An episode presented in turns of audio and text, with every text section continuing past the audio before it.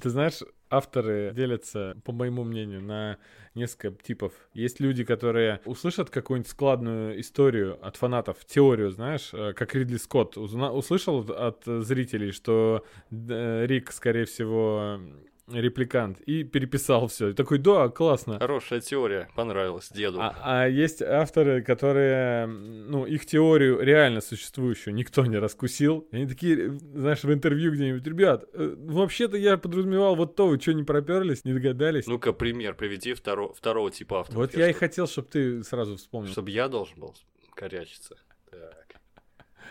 Да нет, ну кто, знаешь, кто где загадки писал, а потом сам про них рассказывал. Алекс Хирш, не знаю, хотя у него все, наверное, отгадали. Все разгадали. Я вспомнил почему-то стендапера, который зашифровал ссылку на сайт в одном из своих выступлений при да. помощи азбуки Морзе. Бедный, несчастный, несчастный Андрей Шарапов. Э, это самая грустная история. Э, который Андрей Шарапов э, в своем выступлении рассказывал шутку про азбуку Морзе и немножечко напикал азбуку Морзе. И Э, он на самом деле зашифровал там ссылку на сайт, но на этот сайт за год так никто и не зашел. Он скидывал туда э, грустные мультики собственного производства, где он сидит и ждет, э, когда кто-нибудь зайдет и найдет пасхалку. Еще один э, пример. Есть один замечательный подкаст, который на Пасху записали выпуск, и в этом пасхальном выпуске оставили пасхалку. Никто до сих пор не догадался найти ее. Ну вот еще одна подсказка, да, была только что? Да, боюсь, что и не найдут никогда уже. Есть подозрение, что никто не дослушал выпуск э, этих замечательных ребят до конца. Ну, значит, надо дослушать его до самого конца. Точно. да. Еще третий вид авторов. Это, знаешь, которые, которые прописывали тайный смысл. Его никто не понял, и они такие, ну, ладно, его, короче, не было тогда. знаешь, типа, э, какая-нибудь Роулинг писала, меня всегда бесил живоглот. Мне казалось, что она в, в, в момент э, написания просто решила кота этого не говорить никому, что он э, на самом деле оборотень, что это не кот, а кто-то другой. И просто... А это просто существа такие. Жмыр у них там uh-huh. называются они. Э, это в русском переводе. Росмен, как бы, как всегда, отличился. Э, это типа такие коты, которые шибко умные. Там просто бесячий момент был, когда им нужно было нажать на какую-то кнопку под э, грибучей ивой но никто не мог дотянуться. И, значит, кот подошел и нажал на эту кнопку. И я еще такой, это не кот, это кто-то, это оборотень. Это очень похоже на э, Мстителей последних. Там же тоже все зависело от нажатия мышки. Мышка там всех спасла в итоге. Да, но там случайность. В одной из бесчисленных реальностей, да. Да, да, да. А тут тоже самое могло быть. Да, ты знаешь, у меня всегда была мысль, э, Питер Петтигрю, он все время прятался в крысе, и жил у Рона. Угу. И там были подсказки такие, что, ну, что это он. Но мы их... Э, что он похож на крысу. Нет, мы подсказки, что это он, мы не выкупали, короче, их. А и, и потом, ну, я все время ждал, я до самого конца читал и ждал, когда же нам скажут, кто этот кот. И они не сказали. Вот так. Я не знаю, как ты теперь выруливать будешь из этого опенинга к нашей теме. Это нереально. Да. Все. Собрались. Dude, what does mine say? Sweet! What about mine? Dude, what does mine say? Party like a rock star, kick a little ass. Всем привет, вы слушаете подкаст имени Брэндона Фрейзера. И у микрофонов, как всегда, Андрей Кулаков и Женя Мацкевич. Всем привет. Сегодня будем обсуждать фильм Хлои Джао под названием «Номадленд» или «Земля кочевников». Фильм лауреат Венецианского кинофестиваля. Это фильм вообще прошлого года. Формально посмотрели его только mm-hmm. в этом году. Он главный приз получил Золотого льва на Венецианском кинофестивале. А, призер? Ну, призер вообще. Да, да, да. Победитель, триумфатор. Ага. Один. И, кажется, не один фестиваль, где-то его еще показывали точно. Да, сто процентов. Ну, я говорю, многие критики считают, что это один из лучших фильмов года, в частности, Антон Долин.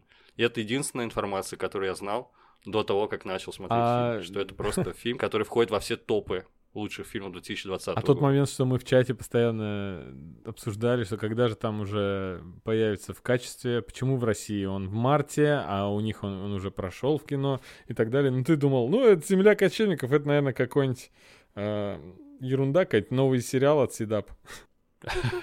Нет, нет, я, я видел э, еще постеры, кстати, очень минималистичные, красивые. И арты, арт-постеры вот такие да. мне очень понравились. Вообще, нужно предупредить, что довольно нетипичный фильм для, по крайней мере, для нашего подкаста, потому что мы тяготеем все таки к гик-тематике, к фантастике часто, к такой вот э, более развлекательной э, культуре.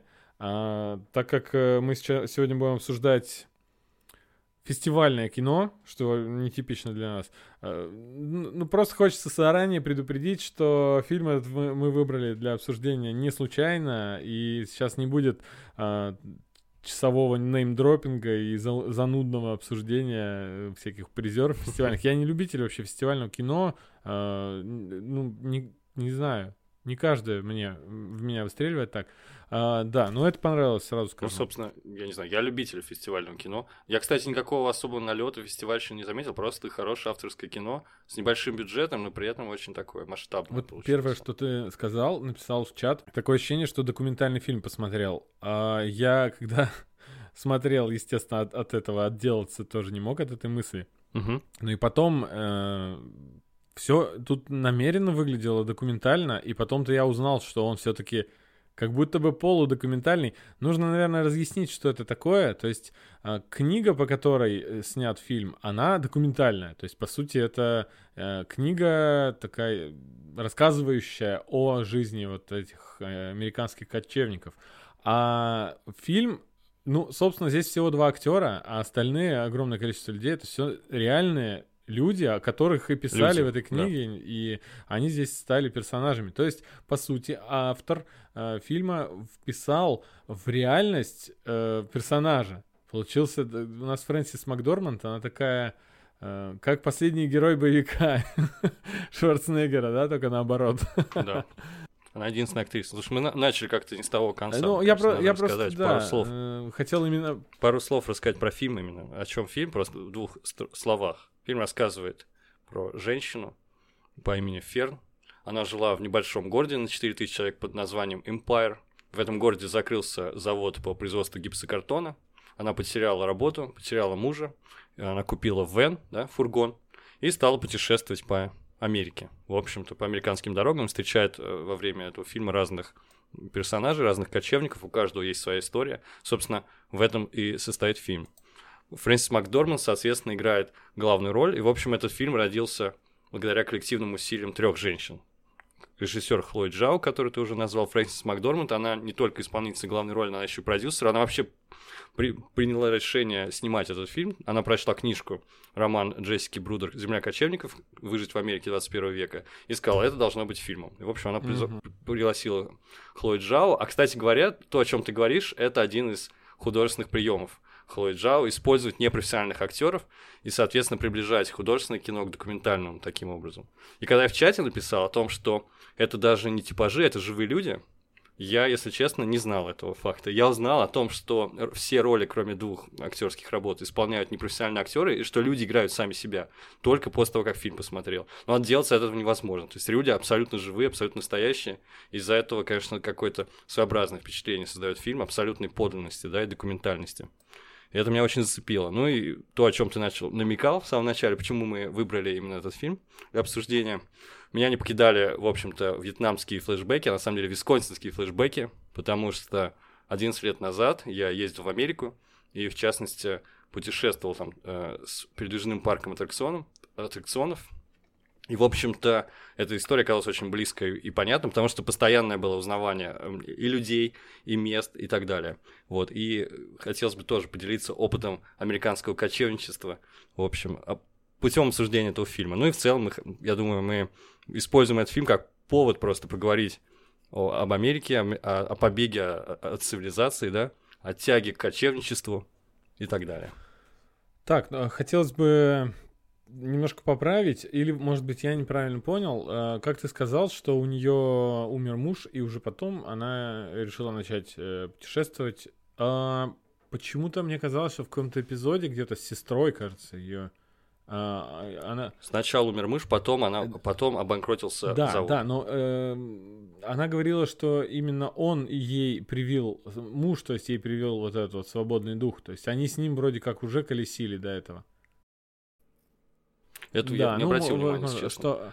Но при этом она говорила, что ему очень нравился Empire, вот mm-hmm. этот э, город, который стал городом-призраком, и нам его показывают во всей красе. Ну, это, кстати, один из лейтмотивов фильма, показать вот некий э, процесс разложения, да, закат цивилизации западной, так сказать, закат американской цивилизации, вот пустые города, люди маленькие, которые вынуждены путешествовать по миру, кто-то осознанно, кто-то под влиянием обстоятельств. Угу. Ну и, соответственно, такое говорящее название у этого города. Empire. Да. Можешь меня немножко просветить? А вот этот э, реальный факт про закрытие фабрики колоссальной по производству гипсокартона и этот город, он реально существует? Я не знаю, если честно. Ага. Возможно. Но я, я не, не проверял. Ага.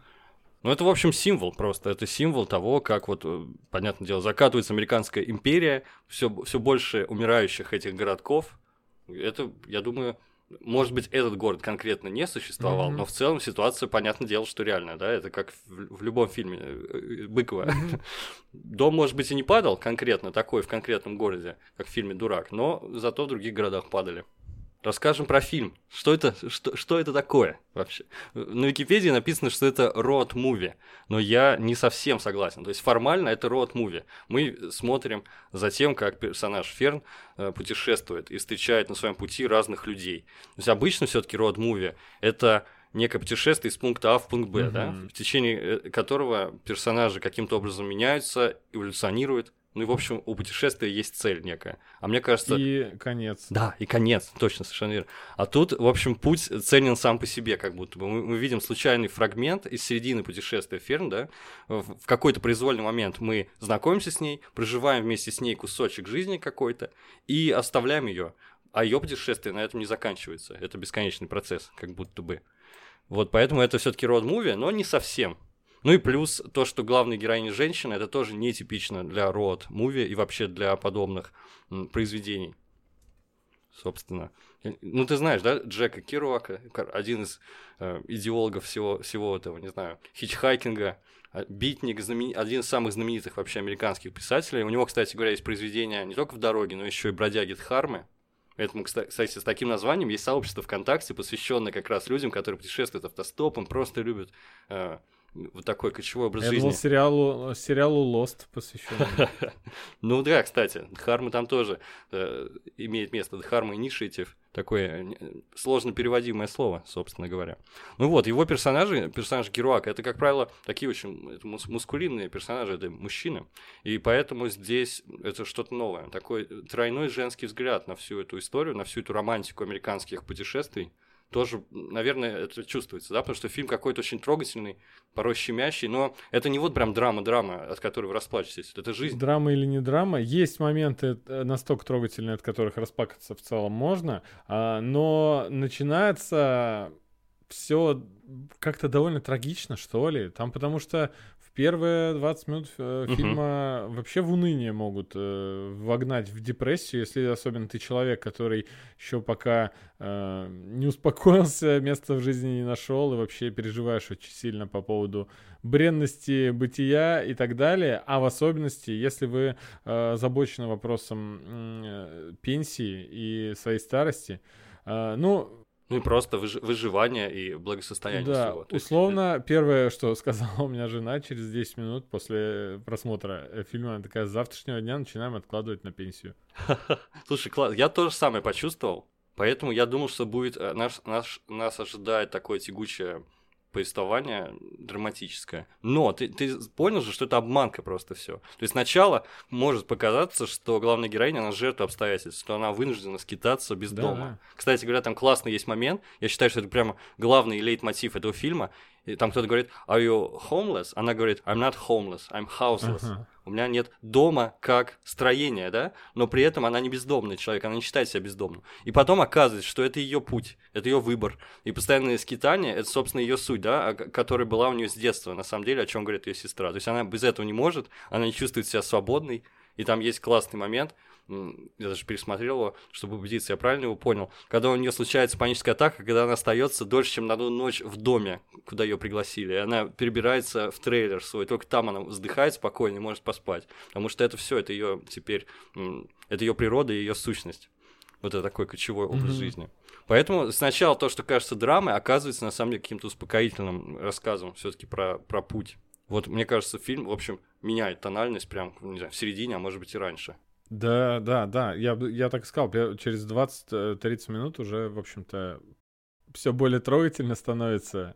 И вообще довольно милые мне все персонажи, мне понравились вообще наблюдать. Ты понимаешь, я в какой-то момент начал ждать какой-то подвох. Знаешь, есть такое, э, как мы ждали от э, подвоха... Что это культ э, какой-то, они маньяки. Да, я ждал подвоха от мамы главной героини сериала «Ход королевы» точно так же. Хотя она нарочно была прописана супер положительным и вообще важным для э, героини персонажем. Здесь я постоянно думал, если бродяжничество, ну, да, кочевничество, извините, а, а, то... Ну, чуть-чуть другое, да, совершенно. Просто там... Э, то есть, э, да, бродяжничество бесцельное, а тут, собственно, именно...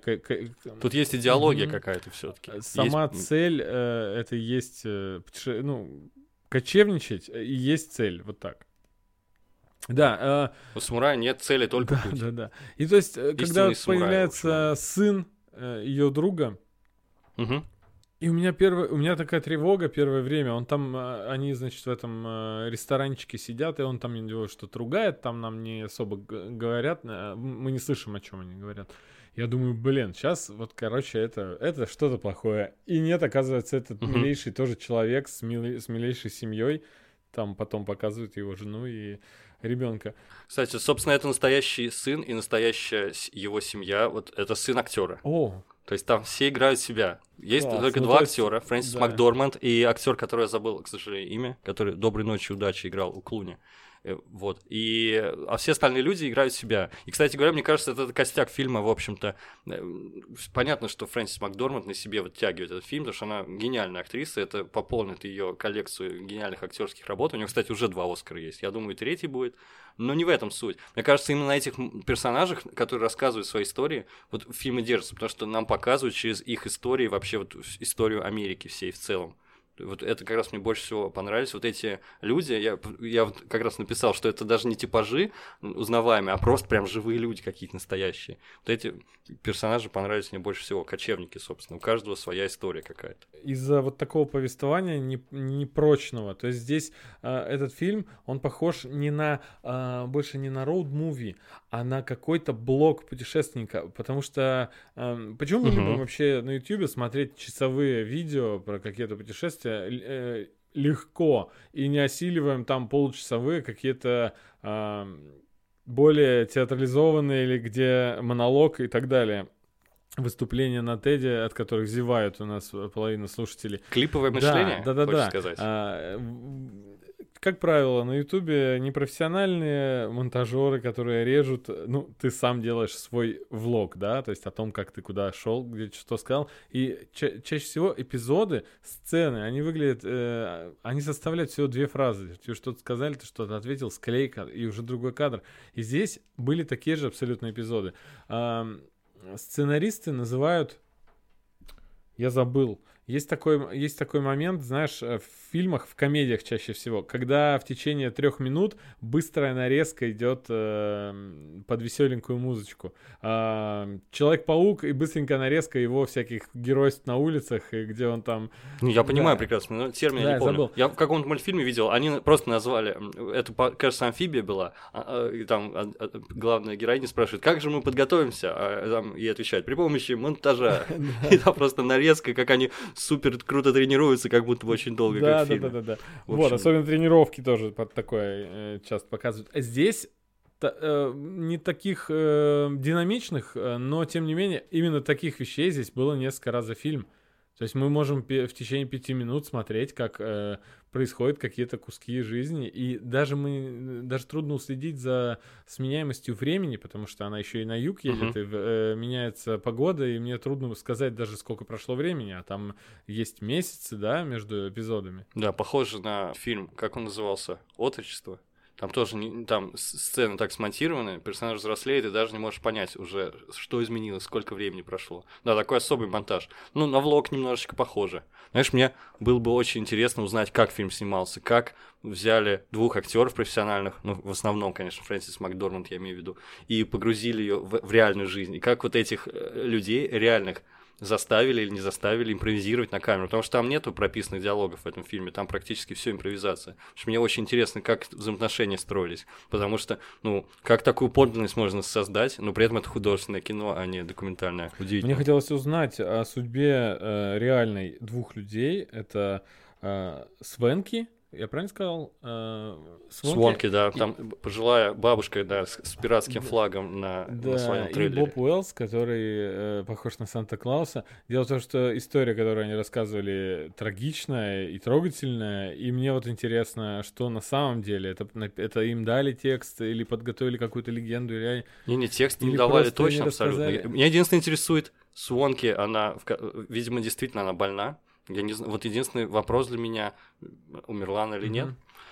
А, что касается Боба Уэллса, абсолютно точно реальный человек. Можешь на Ютубе поискать как раз-таки ролики, которые Про они смотрят. Я не сомневаюсь. Да, и он как раз идеолог вот этого всего номед движения. Да, это я все знаю. Я, хотя я про другое сказал, извини. Я просто имею в виду э, правдивую ли историю здесь он рассказывает. Он рассказывает про своего сына. Сто процентов. Про... Я уверен, сто процентов, что это То есть у них довольно трагичная судьба, и ты здесь ее воспринимаешь э, как правдоподобную, ну, про, как правдивую, э, даже если не знаешь. Вот я смотрел, как и ты, я не знал, что это э, действительно существующие люди, веришь абсолютно всему из-за манеры документальной съемки. И потом э, мне показалось, может быть, я придумываю, что, скорее всего, в фильм вошло далеко не все. Представь, сколько материала можно наснимать с кочевниками. Конечно. Э, сколько конечно. они наснимали. И, и здесь, как такими ключевыми, идут две, две истории. Истории Свонки и угу. Боба Уэллса. Когда Еще они... Линда Мэй, кстати, не забывай. Там, там все так смешно в титрах написано. Линда Мэй в роли Линды Мэй, Свонки в роли Свонки. Да, Боб Уэллс в роли Боба Уэллса. Я про два таких э, супер трогательных Самых трагичных момента, угу. когда они сидят, и крупным планом только их лицо, и они рассказывают о, о своей жизни. Это, ну, душераздирающе, и вообще, э, вот сколько таких еще интервью мне хочется, я бы посмотрел. Да, мне тоже кажется, что много. Плюс, плюс понятное дело, что долго снималась картина, и, кстати, я прочел, что сама Фрэнсис Макдорманд, а, она во время съемок нанималась, собственно, на те работы, которые показаны в фильме. Она работала, значит, на фабрике Amazon, она в национальном парке работала смотрительницей, потом в кафе тоже она проработала. Да, это все неделя занимало, чтобы погрузиться вот полностью в эту работу, сдружиться с этими людьми и так далее. Я думаю, что они наснимали порядочно. Кстати говоря, есть классный цикл из трех документалок, называется Humans, да, правильно я называю, или Human. Э, документалки, где люди разные, из разных уголков планеты рассказывают просто свои истории. Просто рассказывают про свою жизнь. Это, конечно, ну, без слез смотреть невозможно. Скольким людям гораздо меньше повезло, чем нам, это просто непостижимо. По-моему, Human. Я сейчас проверю. Это я смотрел давно, но да, Human Человек это документальный фильм 2015 года из трех частей таких значительных. По-моему, там режиссерская версия будет там три с чем-то часа идти. Я это очень рекомендую. Кстати, это вот тоже интервью. Просто люди рассказывают вот то именно, о чем ты говоришь. Это, конечно, не может оставить равнодушным никого. Просто, ну, жизнь так устроена, да, что у всех что-нибудь да есть. Что-нибудь да происходит трагичное. Хлоя Джао, э, ее предложили Фрэнсис Макдорманд э, студия предложила или они где-то уже что она же продюсер. Макдорманд продюсер фильма. Да. я думаю что она выбрала ее потому что ее предыдущие работы они в этом стиле были созданы mm-hmm. да такой полу я, я не знаю как назвать если честно. Это не мокюментари это какой-то полудокументальный жанр новый который она сама изобрела. Мне кажется он идеально подходил для э, экранизации документальной книги вот такой. Причем все персонажи еще живы и они существуют и по-прежнему являются кочевниками. Мне кажется кажется, она ее выбрала сама, но я не знаю, на Википедии написано не было об этом. Но сам прикол Хлои Джао, что она будет снимать этих вечных для Марвел, уже снимает. Да, это, да. это мне вообще не, не укладывается в голове, как а, режиссер фестивальное кино, как ты сказал, авторское кино, и оттуда она снимает супер блокбастер огромный для Марвел.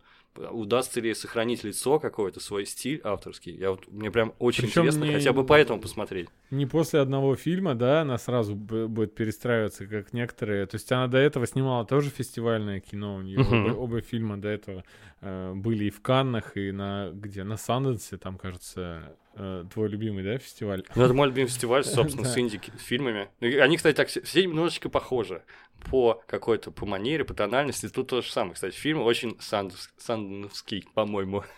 И тогда я просто ради шутки хотел бы немножко пофантазировать. Представь, что фильм «Марвел. Вечная» будет снят э, в стиле «Земли кочевников». Ох, это было бы здорово, конечно, мощно Да, и история вот этой мощной королевской семьи. Там, я не читал, кстати, комикс. Э, надо будет, тоже. Э, как угу. всегда, перед новым фильмом «Марвел» мат-часть изучить. Там к тому же Нил Гейман, кажется, писал Э, какую-то часть из вечных. Uh, так вот, uh, это же это же было бы вообще супер, по-моему, для блокбастера. Да, а помнишь короткометражку, которую Тайка Вайтити снял про приключения Тора во время, да, значит, да, гражданской да. войны? Вот это, мне кажется, что-то похожее было бы. Очень смешно. Такие какие-то простые жизненные истории, и при этом с супергеройкой. Конечно, это супер. Э, есть, конечно, куда развивать. Ну, сейчас понятно, на примере Ванда Vision видно, что студия экспериментирует и так далее, пробует разные форматы, потому что на этой почве супергеройской можно делать вообще все что угодно. И, в принципе, будет заходить. Да, кажется, так что мокюментари я бы смотрел бы с удовольствием. Ну и э, такое слово, как вечное, очень подходит к героям э, фильма «Земля кочевников». Вообще, особая своя культура. Э, за этим ну, я бы наблюдал с удовольствием и на Ютубе, смотрел бы какой-то канал. А, а, а самому не хотелось бы тебе испытать подобный опыт? Вот такой вопрос, понимаешь? Ты как-то с сочувствием относился? Потому что есть люди, которые вынуждены были, да, скитаться, ездить на этих венах, у них нет дома. А кто у кого-то осознанный выбор. Они, там, они рассказывают свои истории, да, что вот я проработал там столько лет на корпорацию, и потом все продала, и к черту матери теперь путешествую просто по Америке. Я с сочувствием часто отношусь э, к людям, которые не осознают, что делают. Вот в чем дело. Когда она подошла uh-huh. к парню и сказ... спросила, а у тебя хоть родители-то они вообще там, может, переживают переживают за тебя, и у него, ну, вот эта вот пустота в глазах, немножечко такой недалекий парнишка, и он даже не знал, что я ответить, такой, а я подумал... А я-то подумал так, что им, им дело нет до него, если честно. Я так интерпретировал Может взгляд. быть, да. Но, но может меня, быть, да, но, может но, быть, но, ты прав. У, у, да, это один из вариантов, но у меня и, и, и такой тоже всплыл в голове. То есть, угу. непосредственно, что, э, блин, жалко, что человек э, не обладает такой, таким хотя бы уровнем эмпатии, чтобы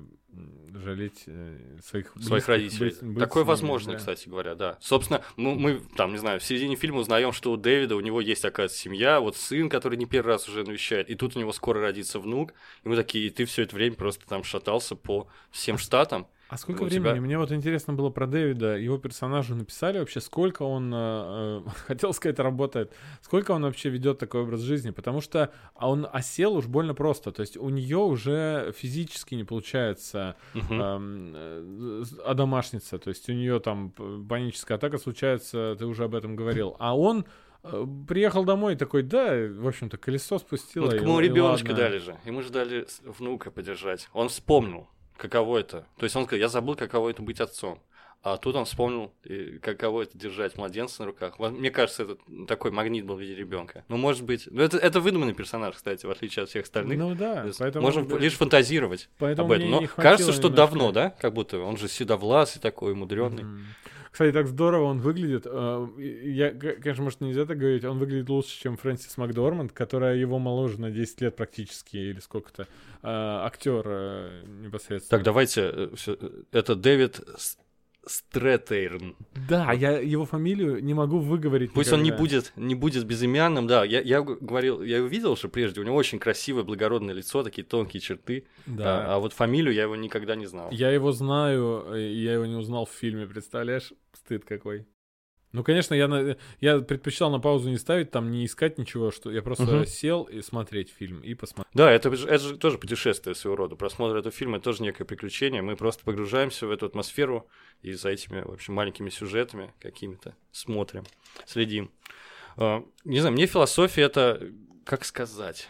Я вот с большим, с большим сочувствием отношусь и, в общем, понимаю отчасти. Возможно, я бы тоже хотел в одной из правильных реальностей наверняка я кочевник, но не по, не, не по нашему сырому климату, а какому-то более теплому. Угу. Потому что вот эти люди, которые сбежали да, от цивилизации, э, от общества, самое главное, многие из них сбегают от его норм и правил. И, но дом при этом у них есть все равно, потому что они себя отождествляют, да, они граждане не, не только планеты, но вообще всей Вселенной, да, вот их дом, вся планета, вся страна. И все люди им братья. В общем, э, мне очень понравились такие эти братские взаимоотношения между кочевниками, которые, в принципе, ну, незнакомцы друг для друга.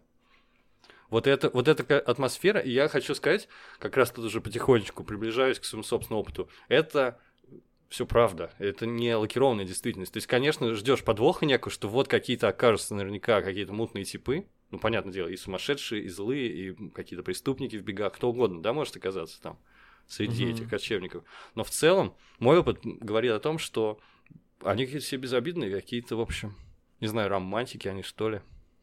Но опять же, конечно, нельзя всех, всех мазать одной краской. Ну да, даже в таком фильме нам немножечко, э, конечно, такую рафинированную действительность показали, что понятное дело, что среди них много э, людей таких я просто не хочу говорить неадекватных. Ну, может, и не. Нет, смотри, они все, они там все так или иначе маргиналы. Это, это в принципе, ну, факт. Это никто не скрывает. Понятное дело, что они из, из социума либо по собственной воле, либо их из, из, исторгло общество, они каким-то образом ушли. Вот.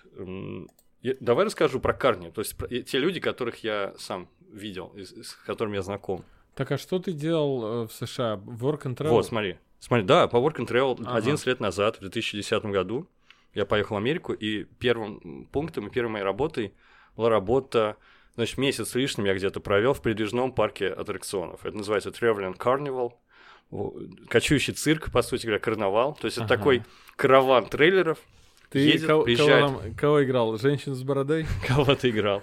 Да-да, Кончита Вурст. В общем, этот караван трейлеров приезжает на какое-то новое место, то есть он путешествовал по штату Висконсин, и раз в неделю мы меняли город, то есть я в шести городах Висконсина побывал таким образом. И там, значит, происходит setup, все раскладывается, как трансформеры, многие трейлеры превращаются в аттракционы, что-то превращается в, в вот эти вагончики с играми, что-то превращается в какие-то фудтраки и так далее. Я работал и в игре, и работал и в фудтраке, неважно. И суть в том, что это особая культура, которая очень давно существует, а люди, которые там работают, их называют карни.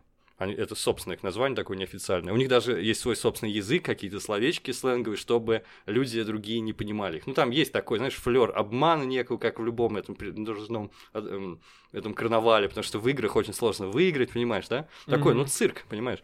Там все такое с особым колоритом. Собственно, если вы хотите примерно представить, как это выглядит, можете посмотреть фильм Adventureland или Парк культуры отдыха, как у нас его перевели, с Джесси Айзенбергом. Помнишь, такой фильм был в 2009 году? Это и... такая тоже романтическая история. Ну вот это прям один в один вот в то место, где я работал. Соответственно, там работают не только вот такие люди маргинальные, но и в том числе, видишь, американские школьники, русские студенты и так далее. И, собственно, поэтому у меня были постоянные флешбеки, потому что оказалось все очень узнаваемо. Вот эти трейлерные парки, вот эти кемпинги, вот эти вот эта третисортная черновая работа, которой персонажи занимаются, все время разные. Ну, мне, соответственно, тоже приходилось много разной работы черновой делать в Америке. Ну и, собственно, вот эти маргиналы, которые все в татухах рассказывают про смысл своих татух, и без зубов они там поголовно это все абсолютно узнаваемо, все абсолютно реалистично. То есть, понятное дело, что эти карни, для них это образ жизни, то есть это сезонная вещь, летом они ездят. Вот у них нет дома, да, вот в этом трейлере они живут, там такая атмосфера летнего лагеря царит, можно сказать. Это довольно тяжелый труд, но при этом они вроде как пределе, они работают, они путешествуют. И, и настолько это разношерстная компания, есть абсолютно разные люди туда попадают. Я уже не говорю про студентов, да, которые по work and travel туда поехали. Mm-hmm. В частности, про татуировки у меня сразу же был флешбэк, потому что там была одна женщина, такая краткостриженная. Она всех называла Honey Baby, вот, и такая немолодая уже, прям за, сильно за 60. У нее была татуировка, по-моему, Боб было написано, но, может быть, это было 808. Э, сложно сказать наверняка. Ага. И я спросил, что это значит. Э, и она сказала, что это когда ты ушел, потом вернулся, потом снова ушел, типа навсегда что-то роде. Видишь, у них там все э, татуировки с какими-то символическими значениями. Но, собственно, вот есть два маркера было вот, эти, этих, этих маргиналов. Это отсутствие зубов, потому что там у них, как правило, нет страховки ни у кого медицинской. И, а в прошлом многие из них это метамфетаминовые наркоманы, и, и соответственно, зубы теряются только так. Прямо есть, были полностью без зубы люди, которые при этом взялись за ум, да, и стали там заниматься и работать. Вот. И вот эти татухи, про которые они всем рассказывают. И вот она мне сказала, что она никогда не была в Нью-Йорке, а мы как раз собирались поехать mm-hmm. с ребятами. Mm-hmm. Понимаешь, я, и у меня первая мысль была, что она, ну, типа, как Бильбо Беннинс, она всю жизнь прожила в Висконсине, вот путешествует по этому Висконсине, ей ничего не надо. Э, и какая-то зашоренность, ограниченность. А мы просто обычные ребята молодые из России, вот сейчас полетим в Нью-Йорк, потому что, ну, что классно там, недолго и недорого. А после просмотра фильма я подумал, что ей и не нужно это было, зачем ей мегаполис, да, она бы не вписалась вообще в него, просто он оглушил бы ее, потому что это абсолютно неподходящее место для таких людей.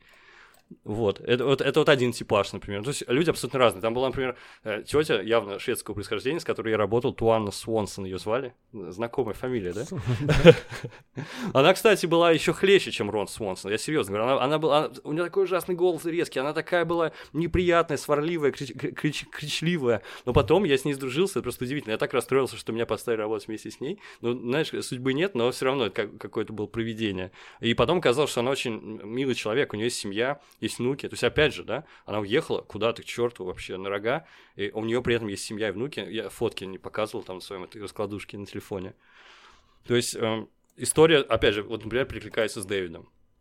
Или там была... Ну, там, а при этом были какие-то такие полукриминальные типы. Была девушка одна мулатка такая полная, у нее был целый выводок детей, прям очень много, очень маленьких детей, и она при этом тоже жила в трейлере, и у нее был какой-то парень, и у них какая-то произошла ссора, возможно, даже с рукоприкладством, я догадываюсь, и его забрала полиция. Больше мы его не видели, кстати говоря. Все, она просто... Теперь она мать-одиночка, теперь живет в трейлере с этими маленькими детьми. То есть явно у нее не супер ситуация в жизни.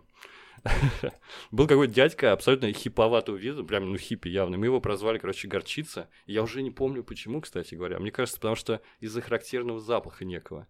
Он курил какие-то загадочные самокрутки. Ну, вообще, с курением там особая, особая тема у этих карни. Они, в принципе, все дуют, плюс-минус. Ну, там еще один персонаж. Я, к сожалению, забыл, как его зовут. Я вообще присматривал после фильма фотографии свои висконсинские и расстроился, что я так мало людей снимал, потому что люди в любом путешествии это самое интересное. А тогда меня поражало вообще все-все-все на свете, но люди как-то во вторую очередь. И там был один чувак, он явный фрик уже, да, он носил какие-то э, шортики короткие, высокие гольфы, представляешь, да, подтяжки. У него какие-то очки были с диким количеством диоптрий, кепочка, половины зубов нет, естественно. Вот, и я помню, что он после работы выставлял, знаешь, вот этот стульчик, на котором сидит Ферн в фильме. Вот они все, у всех этих чуваков с трейлерами есть эти стульчики, mm-hmm. там еще подставка под пиво. И он, значит, брал пиво и смотрел Спанч Боба по телеку, он ставил внутри трейлера телевизор и так сидел, смотрел, значит, внутрь трейлера. Короче, такие там персонажи сумасшедшие сумасшедшие. Ну вот больше всего я сдружился там с одной девушкой по имени Дезери Тейлор. Вот она вообще была отбитая панкуха, вся в пирсинге, вся в, в татуировках. Вот она, я, кстати, захожу иногда к ней на Facebook, и там до сих пор написано, что она Карни, понимаешь? У нее уже дети, у нее вроде есть дом, но она Карни до сих пор. То mm-hmm. есть и для нее это прям образ жизни обязательно нужно поехать э, там на все летние месяцы и с этим и кочевать, короче, по одному или по нескольким штатам и вот так вот они проводят свое время. Вот, вот, есть какая-то есть... мысль э, об этом. Знаешь, во время фильма у меня э, я даже немножечко расстраивался, вспоминая, что, например, у меня мама с папой прожили всю жизнь в одном городе. Ну нет, после института, конечно, но тем не менее. Ну они бэггинсы, э, то есть, да? И... На самом деле. Что? Бэггинсы. Б... Да, да. И я сколько раз эту тему поднимал, им ничего не надо, им не интересно что-то смотреть и так далее, или куда-то ехать. И ты знаешь, я за, за всю свою жизнь маму в кино сводил в Нижний один раз. Она как бы кино, в кинотеатре была последний раз в институте в 70-х. Ну, понимаешь как? Им, им не особо ни путешествия, ни какие-то развлечения, ни их... Э, Интересный вопрос э, вообще. Угу не, не вызывают какую-то тоску, знаешь, вот такую. А здесь, когда Свонки говорит, что не, не могу, я еще должна кое-что посмотреть, а есть вот еще один момент, который uh-huh. я еще раз должна увидеть, вот как раз история про Ласточки на гнезда. Безумно красиво вообще все. И сама история, я не ожидал потом, что нам покажут это. Это, конечно, безумно было трогательно. Ты, ты не стал в этот момент вспоминать э, запоминающиеся фрагменты из своей жизни, которые, про которые можно было бы сказать, что это было абсолютное совершенство, и если бы я умер в этот момент, ну, это было бы нормально. Я стал вспоминать, и у меня такого не было, конечно. Черт! Ну просто, просто я, ты знаешь, зачем сравнивать, э, например, я не был нигде вообще, а ты там сколько-то, в дюжине стран, да? 22. Две дюжины стран посетил и так далее, не по разу. В общем-то, нет, я ничего не посмотрел. У меня во время просмотра я успокаивался мыслью, что, ну, они же не в 30 лет стали кочевниками, наверное, я Я еще ну, посмотрю. Никогда не поздно, это точно абсолютно. Да, но ты знаешь еще про, про США, я думал, про вообще на то, насколько опасно, например, это. А, в фильме, как мы уже раньше до этого с тобой говорили, ничего тревожного в итоге так и не произошло и не случилось. А, если подумать, э, там, сколько людей пропадают э, в США, вот в этих бесконечных их э, равнинах и пустынях, которые между большими городами, их же там от цивилизации только отъедет, там не пойми, что происходит происходит. Вот насколько я знаю и насколько я читаю всякие статьи и пропавших без вести, это норм, учитывая еще а, огромное количество населения. Сколько там, вдвое больше, чем в России людей? Не помню. Да, ну, и, да, и я просто подумал, да, сядь у нас так, и до Байкала ты как бы не доедешь. Э, я тебя расстрою, потому что в Нижегородской области тысячи людей попадают ежегодно. Да, а уже а у нас цивилизация по России повсюду. и так угу. далее. Ну, то есть э, в глубинку, тайгу, где, ну, огромное количество случаев, где просто при перегонке машины с востока в европейскую часть, там же есть целые банды, которые на дороге просто людей э, похищают ради того, чтобы просто машину uh-huh. отжать и так далее. Ну, то есть а, ты будешь на, в трейлере, который у них, как мне показалось, ну, у них же все-таки подоступней э, бензин. Я вот первое, да, подумал. У нас ты не доедешь до края области, у тебя все кон... деньги кончатся на бенз, у них там можно заправляться. Либо э, про автомобиль, но все-таки нет, а ей там озвучивали стоимость, нам сказали, что такая довольно-таки серьезная вещь. Но у нас Представляешь, сколько нужно копить, чтобы купить такой э, трейлер, и насколько te- te- тебе опасно да, будет. это очень дорого. Потому что у них все заточено под это, под эти дороги, собственно, да. да и, и вообще есть инфраструктура, есть вот эти кемпинги, есть трейлер-парки и так далее, так далее, так далее. То есть, в принципе, все заточено для того, чтобы ты путешествовал на машине каким-то образом, даже если это дом на колесах. То есть есть места, где ты там и воду получишь и так далее, и электроэнергию.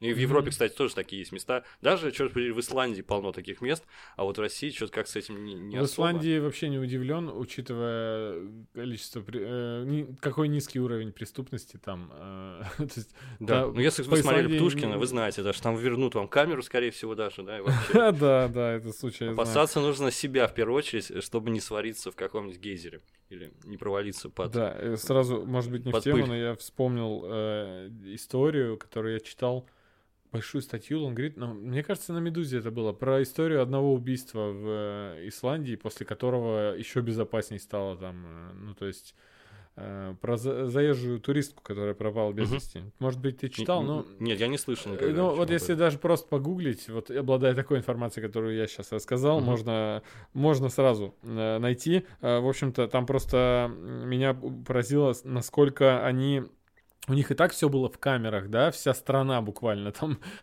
буквально в ка- не было слепых зон, а они сделали вообще все завешали камерами после этого случая, то есть у них абсолютно безопасно. Вот там бы я в трейлере-то, конечно, прям с открытой дверью спал ночью, а у нас в России, к сожалению, ничего. Что касается Америки, я Америка образца 2010 года, это все-таки было безопасное место. Сейчас я не могу поручиться, учитывая новости, которые я вижу постоянно оттуда. Угу. Но тогда это, у меня не было вообще никогда чувства опасности. Даже в Нью-Йорке мне говорили, вы что там в Гарлем собрались? Да вас там порежут, нам говорили.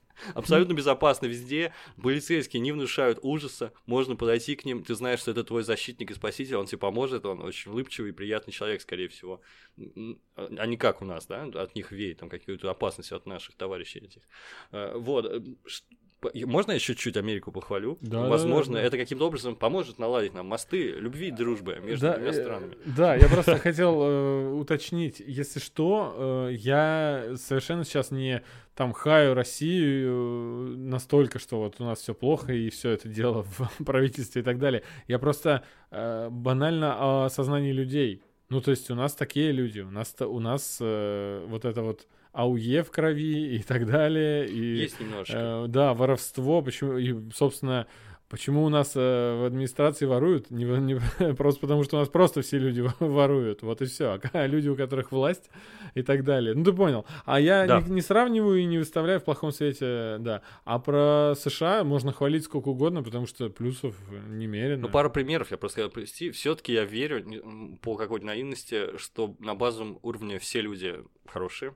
Да. И вообще очень надо поискать, чтобы человека найти прям злого по, природе своей, понимаешь, mm-hmm. которого зло доставляет удовольствие искренне. В целом люди все нормальные. И первое же знакомство с американцами наше, оно было невероятно позитивным. Потому что мы там, у нас, представляешь, они, мы все молодые ребята, там, 19-20 лет, и, собственно говоря, вот мы прилетим в незнакомую страну, а я до этого даже в Москве еще не был. Первый раз поехал в Москву, чтобы визу получить как раз. Вообще, как прям натуральный я Бильбо. Фрода, как mm-hmm. угодно, Бейгинс, mm-hmm. который за, за пределы своего шира не выходил никогда. И мы не знали, как добраться а, из Чикаго, куда мы прилетали, в Мэдисон, столицу Висконсина. Мы спросили стюардессу, может ли нам помочь, а интернета нет еще, чтобы вы понимали, на тот uh-huh. момент. Это нужно было в Макдональдс идти, какой-то Wi-Fi подключаться, какой-то очень сложно все.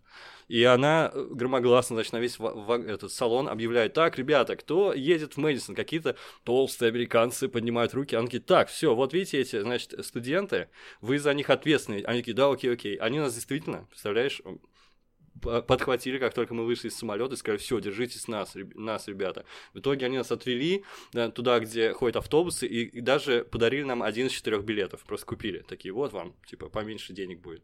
И, и в общем, это постоянно. Первый же день мы прилетаем, когда в, в первый город, э, Висконсинский, там какую-то женщину встречаем. Он такая, вы там, ребят, студенты? Дала нам какого-то молока клубничного, каких-то батончиков. Просто так, просто, не знаю, на базовом уровне люди там невероятно дружелюбные, открытые были, по крайней мере, в 2010 году. Хочется верить, что до сих пор так. Так что не было у меня чувства опасности. Вот, вот так вот, не знаю, говорю как есть. Ну, конечно, есть всегда опасность, особенно если ты в дикой природе. Особенно если ты посреди пустыни. Или там в фильме «127 часов», если ты дурак, который поехал кататься на велосипеде, никому не сказал э, и застрял там под камнем. Конечно, куча опасностей разных. Ну да, и наркокартели, естественно. Мне жалко, у меня своих, э, своих историй нет про США.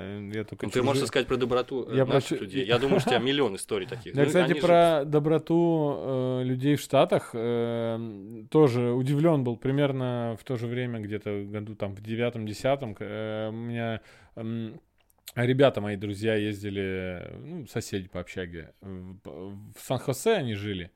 И uh-huh. они рассказывали вообще удивительные вещи. Я думал, что они преувеличивают и шутят, только потом узнавал. Ну, то есть про то, что на улице, если спросить помощи, а, то тебе чуть ли не денег дадут, чтобы ты доехал там. Ну, имеется в виду, они так же, как ты, были иностранцами, туристами, студентами, угу. и к ним подошли, и там один прохожий остановил сразу же другого и говорит, о, давай, ну-ка, расскажем, покажем, и они им рассказали, показали, как пройти, чуть ли не дали еще там какой-то доллар. Ну, плюс это Калифорния. Да. Кстати, кстати, да, вообще, я подумал, что в Америке в целом, она же, она в целом поюжнее находится. То есть, например, Висконсин, один из самых северных штатов, он был примерно, у него такое же географическое положение, по-моему, как Москва, что Я не помню. Короче, суть в том, что Америка потеплее сильно, чем наша страна. Э, и мы, мы не про Вайоминг. И там, там суровые зимы, жесткие. И поэтому там как-то бродяжничать и кочевничать комфортнее, мне кажется. В частности, мы на пляже, по-моему, в Нью-Йорке встретили одного чувачка. Э, это был бездомный. Мы догадались не сразу, кстати говоря. И он сказал, что он идет пешком на западное побережье в Калифорнии, потому что сейчас зима, и вот хотелось бы куда-нибудь, куда, где потеплее. В общем, вот такая романтика больших дорог. А про Россию, про дороги в России. Э, я же в области езжу к родителям на машине. Э, ты понимаешь, я однажды пробил колесо в, ну, где-то между Уренем и Ветлугой, ну, условно, на трассе в, посреди поля и угу. рядом далеко не было населенного пункта. А, в общем, у меня домкрат был, э, он не подходил э, на то время года, потому что очень мягкая была почва, и машина заваливалась просто. Ну, такой, знаешь, штатный домкрат, Я плоский, стрёмный. Себе, да, да, То есть да. мне нужен был хороший, нормальный, э, который, собственно, потом себе автолюбители докупают сами, и хороший, чтобы уж не пропасть.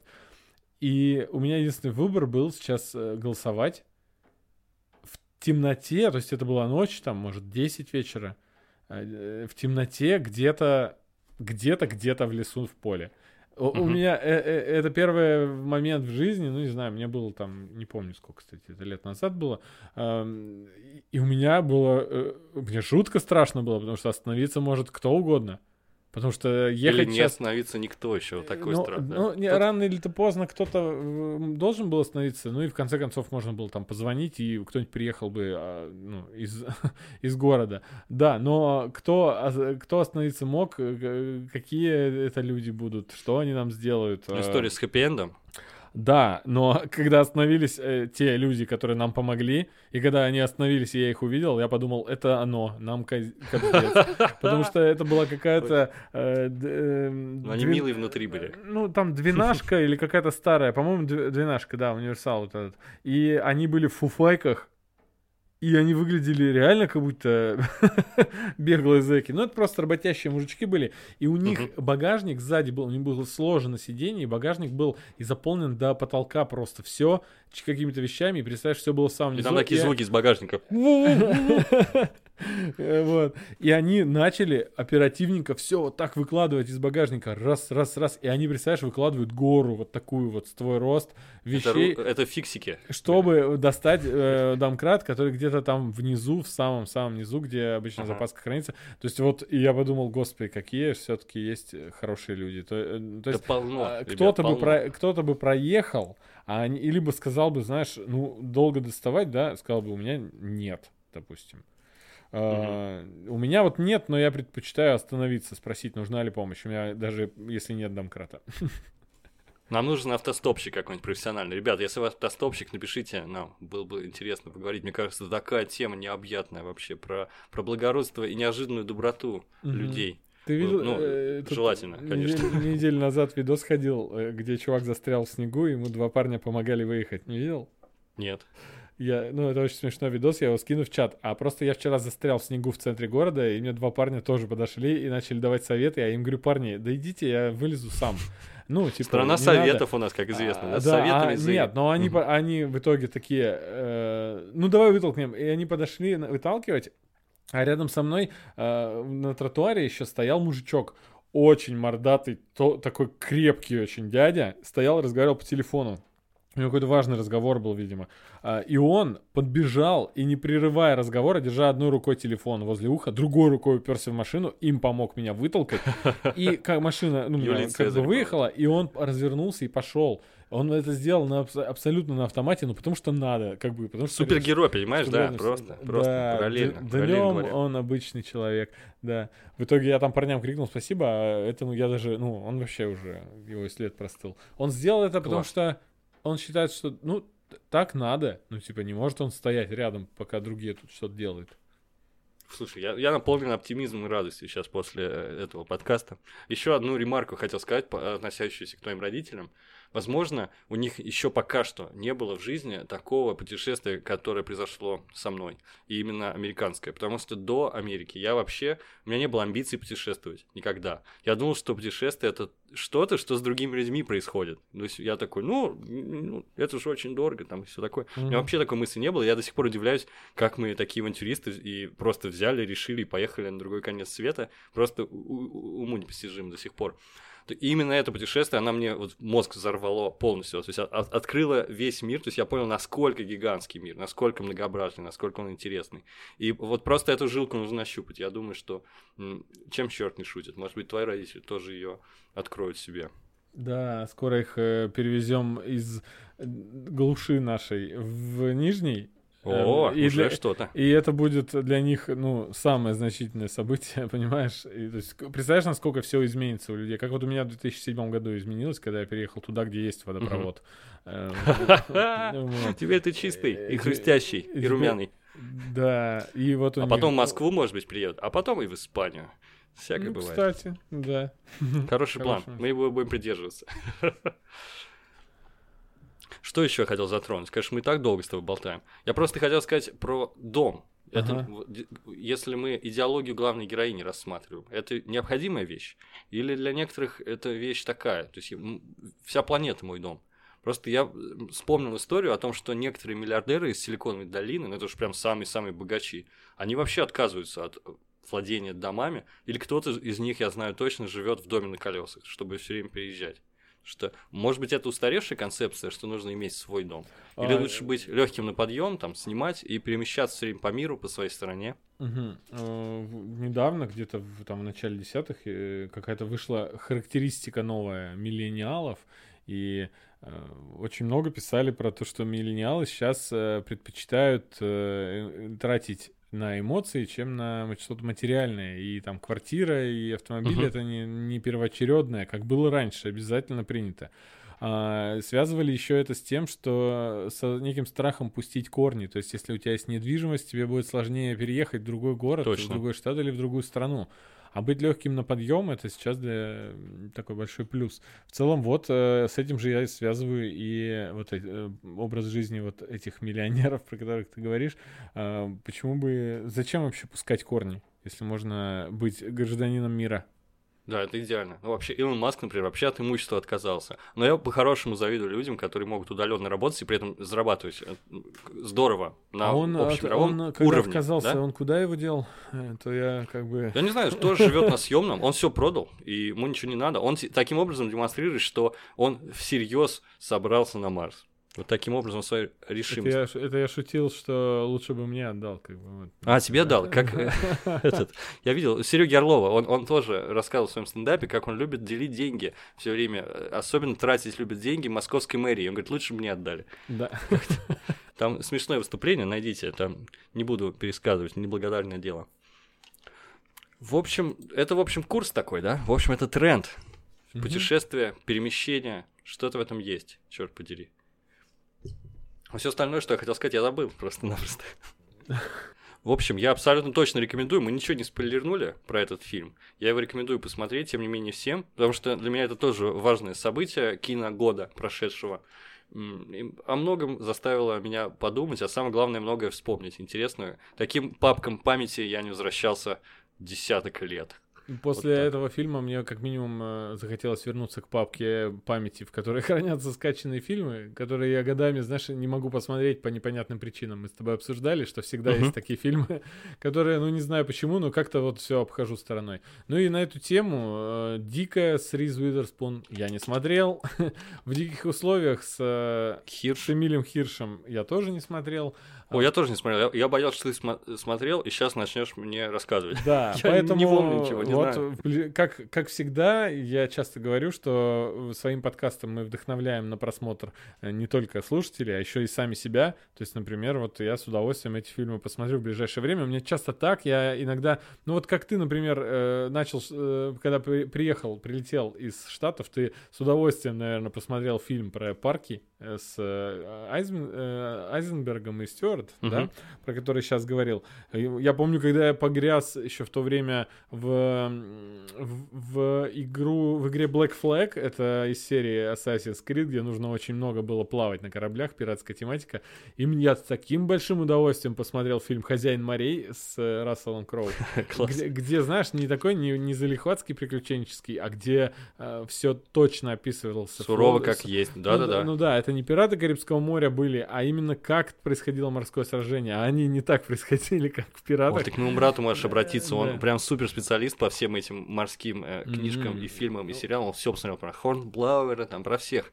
В общем, тебе понравится, если, если тебя интересует вдруг. Ему, наверное, меня уже не интересует, потому что у меня прошла а, волна, понимаешь, я тогда посмотрел, сейчас, я, сейчас у меня волна фильмов про путешествия, скорее Класс. всего, будет. Ну что ж, я думаю, будем прощаться, ребята. Да, друзья, всех э, ждем в нашем чате в Телеграм. Будем делиться мнениями и рекомендациями. Вообще, как выяснилось, очень полезный у нас чат, э, где люди из разных городов могут узнать, где какое пиво найти и где, э, в каком городе что можно купить. А, и подписывайтесь на все наши, вообще все ссылки, которые есть в описании этого выпуска. Ставьте нам, где можно оценку, а где нет оценок, пишите комментарий. А, и Услышимся на следующей неделе. Всем пока. Пока-пока.